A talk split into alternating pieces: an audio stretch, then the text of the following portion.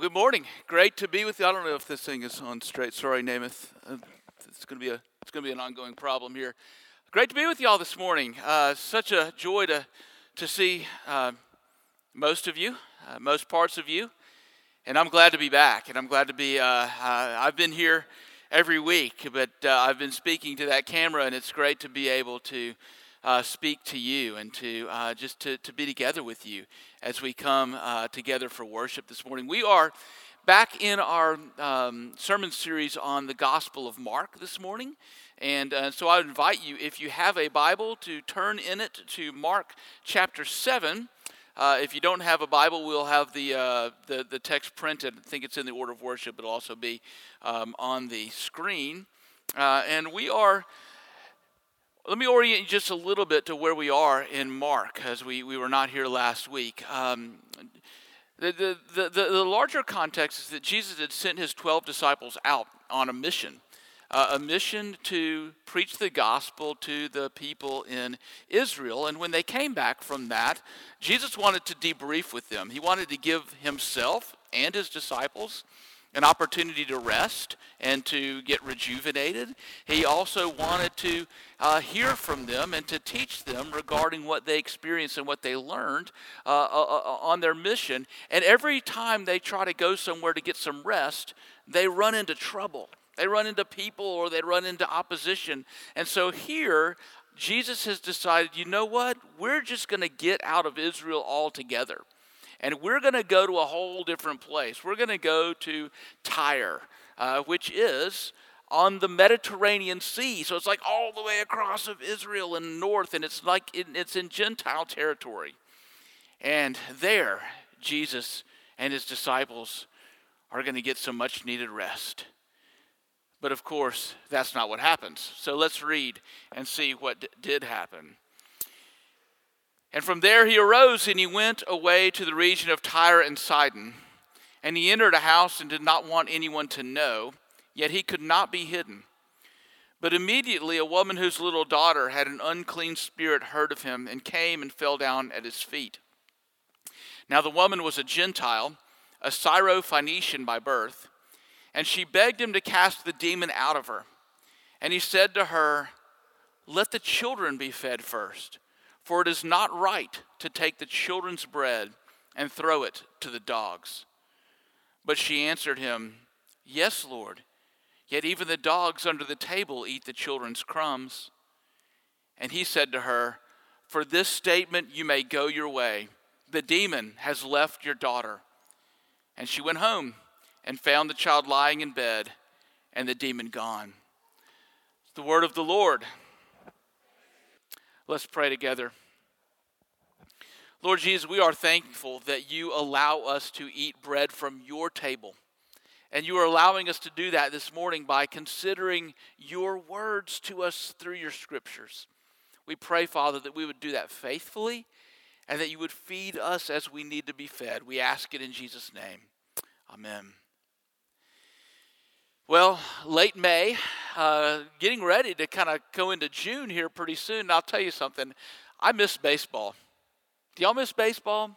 I'm so much missing baseball. Have you ever been to a baseball game and gone early enough to a baseball game to actually watch batting practice?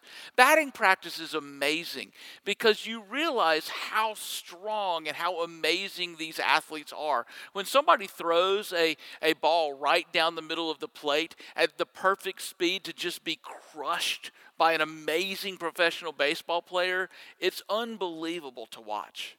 And you know what else I like watching after that is when the players after batting practice come off of the field and they're getting ready for their final preparations for the games. There's this throng of people by the dugout, right? They're all trying to get these autographs, and there are all kinds of people there. There are kids who just really want the autograph of their hero, right? And then there are these adults who are trying to get a bunch of autographs to put these baseballs on eBay. And then there are the really sinister adults who are taking baseballs from kids, or giving baseballs to kids and saying, "Hey, you get this autograph and I'll give you $5. And then they'll take the baseball and then they'll sell it on eBay. And the players get a little bit cynical and jaded by this, right? And so you can tell in this autograph hunt that they're scanning. They're trying to find the people to give autographs to that really want the autographs. I think that Jose Altuve, I've actually watched him do this. I feel like Jose Altuve has a sixth sense about him, that he can actually spot the kid who really, really wants the autograph because he wants Jose Altuve's autograph. There's a gleam in this kid's eye, right? And I think that Jose Altuve can spot it because he has the same gleam in his eye. He plays baseball with that gleam. You know, certainly he had it as a kid. He's looking for the kid who's not getting pushed out of the way by the adults, but you know, who's just really, really wants Jose Altuve to sign his baseball for him to keep as a treasured memento. It's humble but persistent. Now I'm going to transition here rather awkwardly from Jose Altuve to God, and I do not believe that Jose Altuve is God.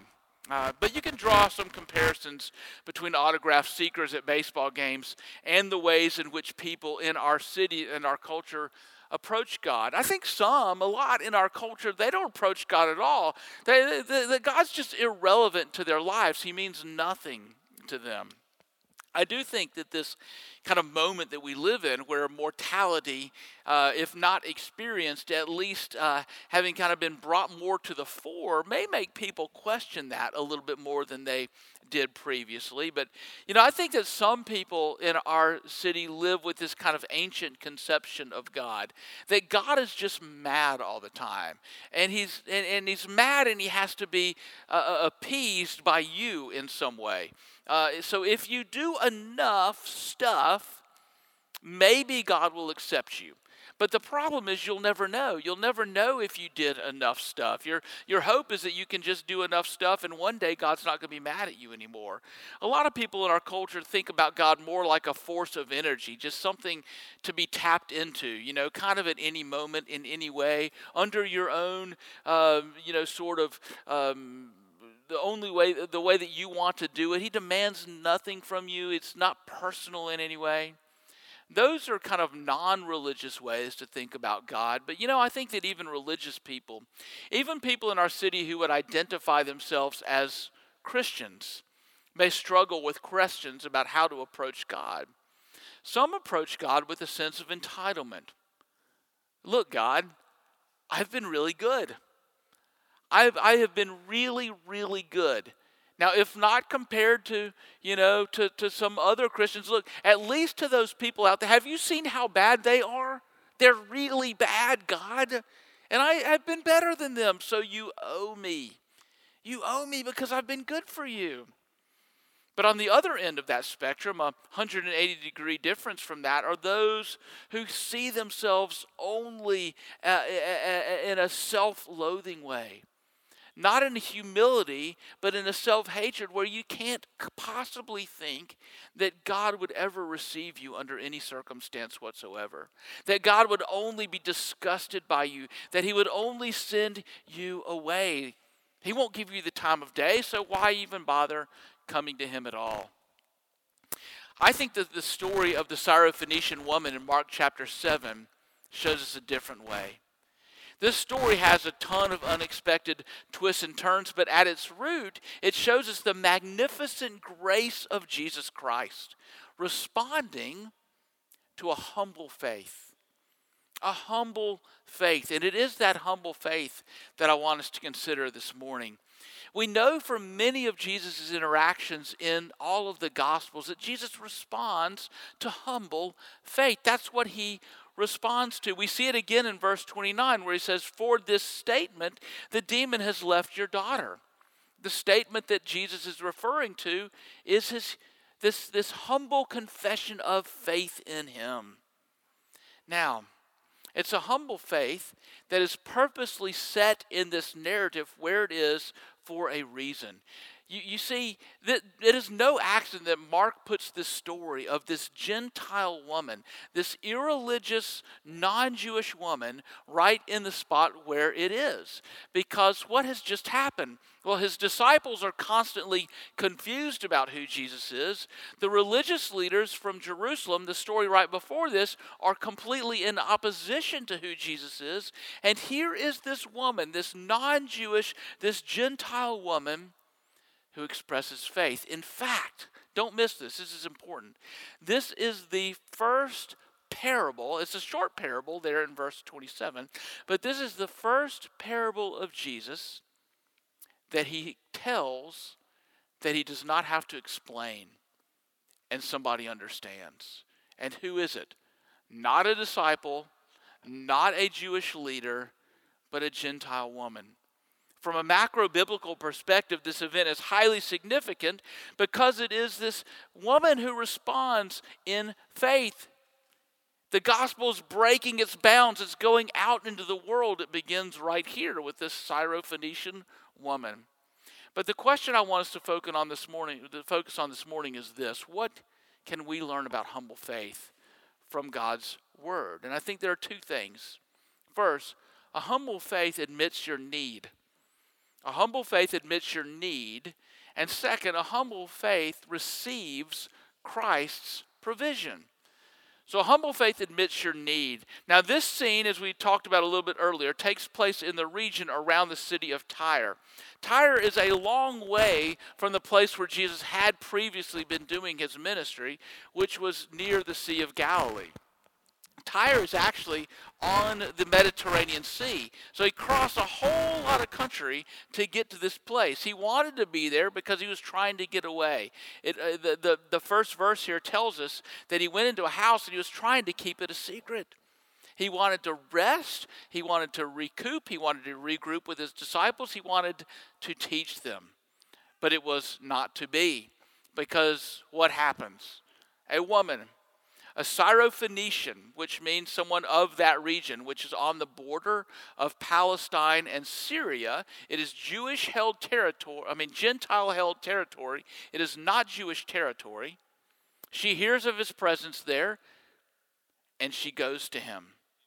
Now, nobody in the gospel narratives has less going for them than this woman, with respect to the possibility in the first century of finding an audience with a respected Jewish rabbi.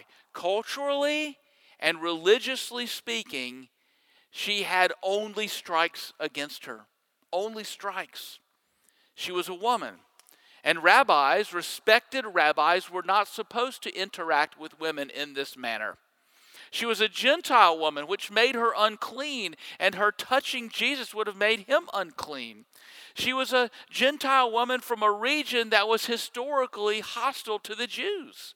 The famous Jewish historian Josephus once pronounced the city of Tyre our infamous enemies. She was a Gentile woman from a region that was historically hostile to the Jews. That was a city that was infamous even in the first century for its crazy pagan worship and its crazy lifestyles. Tyre was like the Las Vegas of Palestine, of that land. It was just like anything goes there, anything and everything. It was like everything was wide open. She was a Gentile woman from a region that was historically hostile to the Jews, that was infamous at that time for its pagan worship practices, whose daughter was possessed by a demon. And that forces the question, right? What must be going on in that house that makes it hospitable to a demon? That's who comes to Jesus. Who was this woman? Well, some of y'all are going to understand this. This woman was a mom, right? She was a mom. There are heroes, there are superheroes, and there are moms. And when a daughter of a mom is suffering and struggling, religious and cultural conventions of the day, how much do those matter? Zero. A mom's going to run through a brick wall if she can help her daughter who is struggling. And fortunately, this woman came to the one Jewish rabbi who had about the same amount of regard for cultural and religious convention as she did, which is not very much. She came to Jesus. So she barges into the house, she falls down at the feet of Jesus, grabs his feet, begins to sob, and begins to beg him to cast the demon out of her daughter. You can see this picture, right? She's begging, she's pleading, she's sobbing.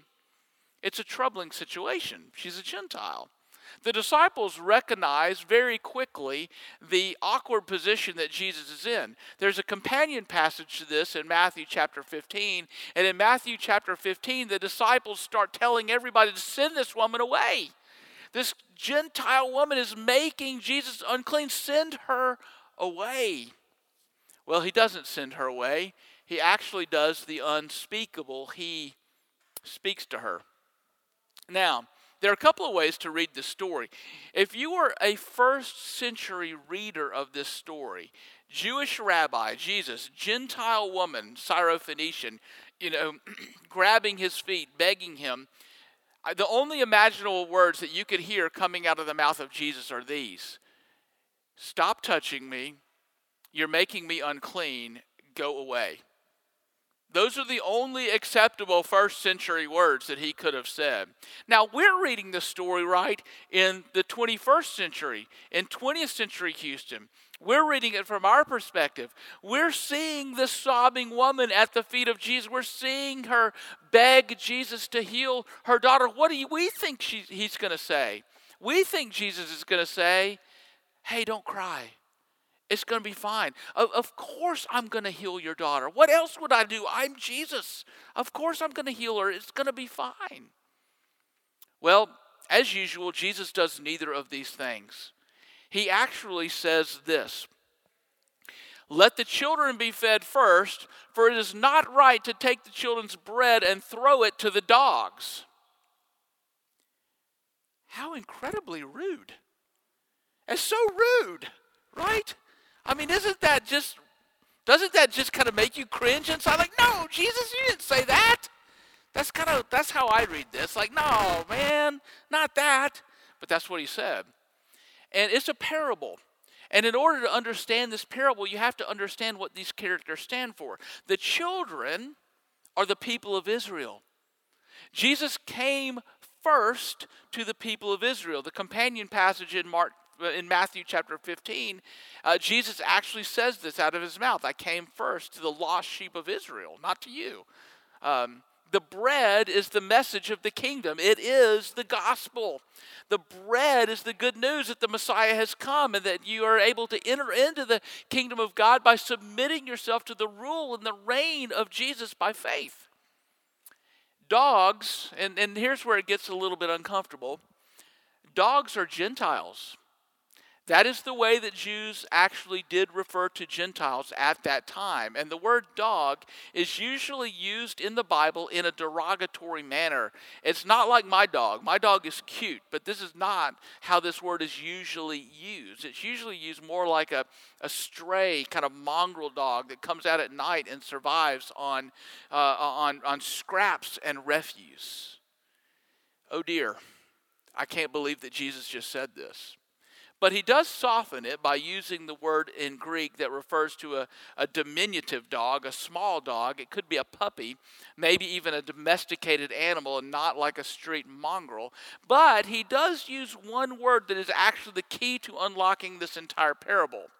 It's the hint kind of that he kind of holds out there and to see if this woman is going to grab hold. It's the key that he kind of holds to see if she'll take and unlock the door, and she does take it. You know what that word is? That word is first. That's the key word. The key word is first.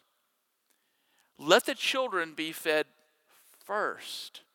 He does not say, let the children be fed only. Let the Jewish people be fed exclusively. Let them be fed first. And the implication is, if they are fed first, there is food left over for others. And the woman gets it. She sees the crack in the door and she enters, but she enters in humbly, admitting her need. Yes, Lord, she says. Yes, Lord. Yes. I'm a dog. Yes, Lord. Even the dogs under the table ate the children's crumbs. What an amazing thing to say. What would you and I say if somebody said that to us? If somebody called us a dog, what would we say? Dog? You called me a dog? I'll show you a dog. I'm not a dog, you're a dog. You know, that's kind of what we would say. We would go immediately into defensive mode. We would justify ourselves in that moment, but she does not do that. She does not disagree with him. She doesn't insult him back. She basically says, you're right. You're right about me. That's who I am. Go ahead, I don't deserve it. Feed the children first. But whatever there is that is left over that comes from your hand, even that's enough for me.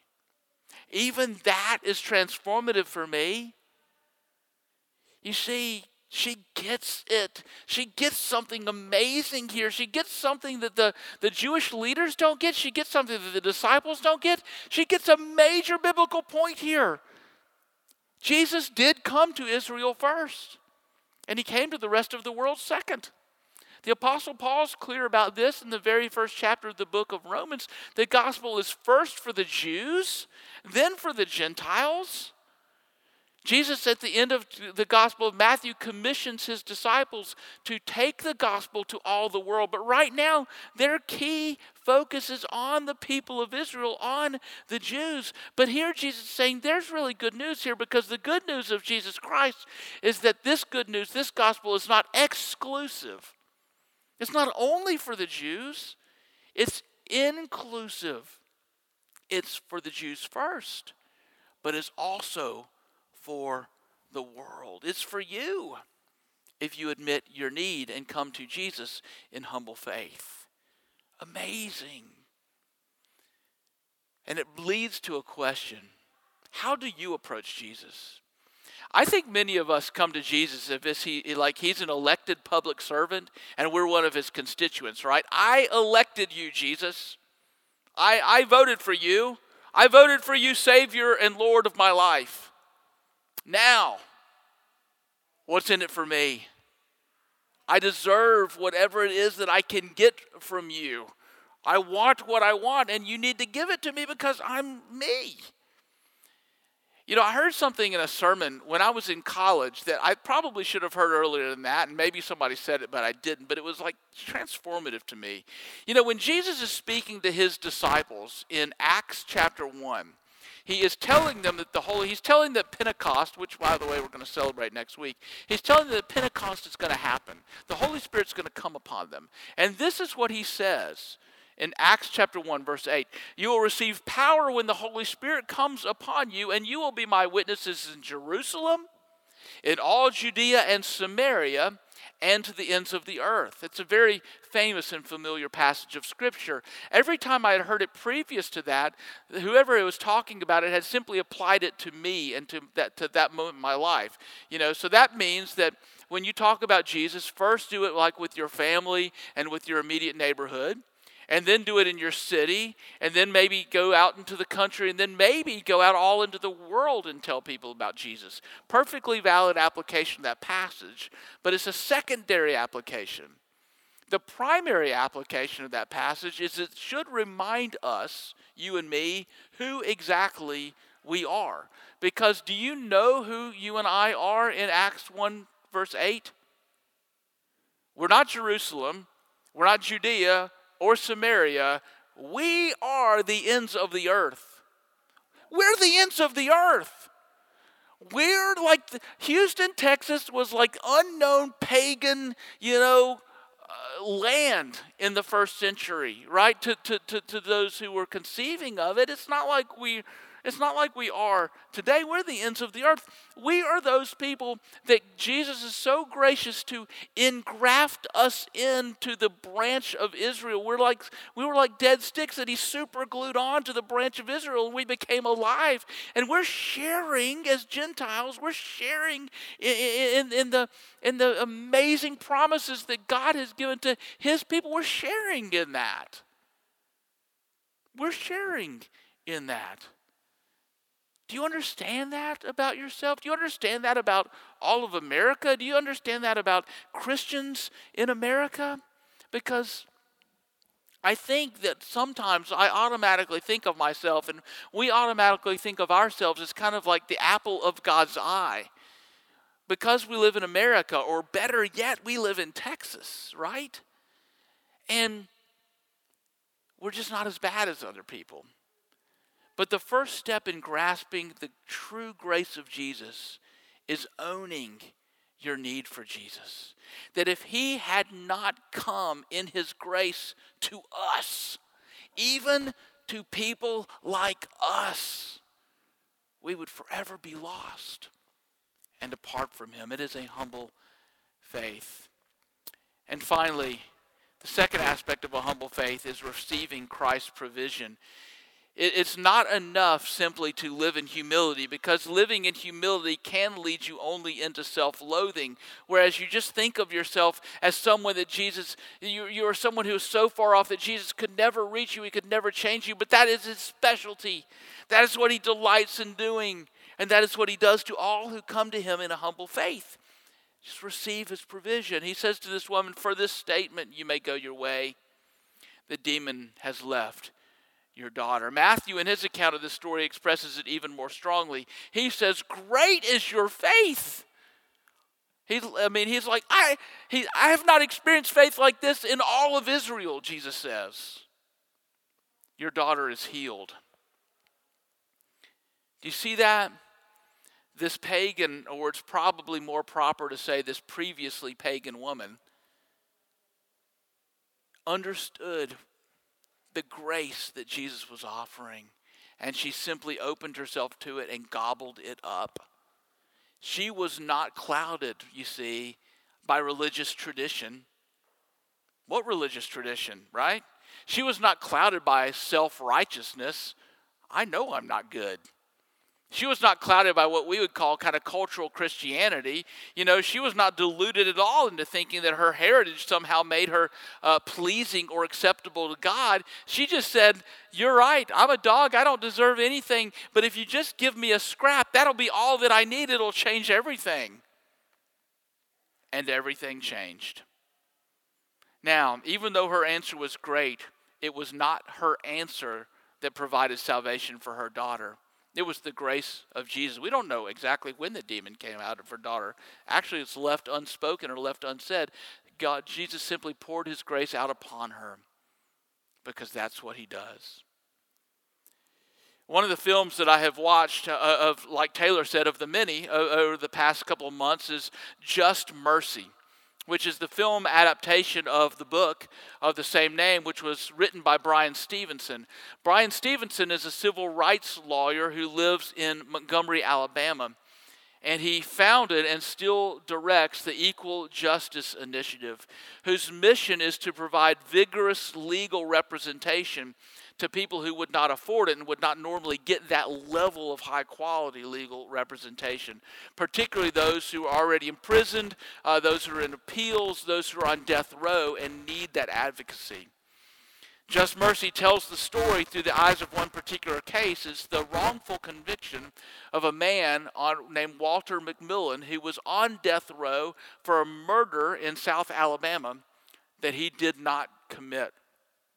And the story of Stevenson's representation of McMillan is inspiring. His defense is tenacious, it's persistent, it's bold, it's unrelenting, it's completely annoying and irritating and frustrating to all of the traditional power structures in South Alabama that have been in play for, over a century. But here's something interesting about Brian Stevenson. He could have done anything. A black man with a degree in hand from Harvard Law School. He could have gone to Manhattan. He could have gone to Washington, D.C. He could have settled into corporate practice. He could have mounted legal defenses for corporate clients who could have paid him handsomely for his expertise. Instead, he moved to Montgomery, Alabama. He founded a nonprofit, and he began to represent clients that could not pay him at all. There's humility in that. But there's also boldness in that, right? And there's also persistence in that. A bold faith in Jesus is actually a humble faith, but it is also persistent. Jesus invites you to come to him, not leaning on your own merit. You have none, I have none, but leaning wholly on his. He has all, and he will receive you. He will pour his grace out upon you. He will walk with you. Let's pray. Jesus, thank you for receiving us. Thank you for receiving all who come to you in humble yet bold faith. Please do receive us. Please do walk with us today and every day. We ask it in your name. Amen. Please stand.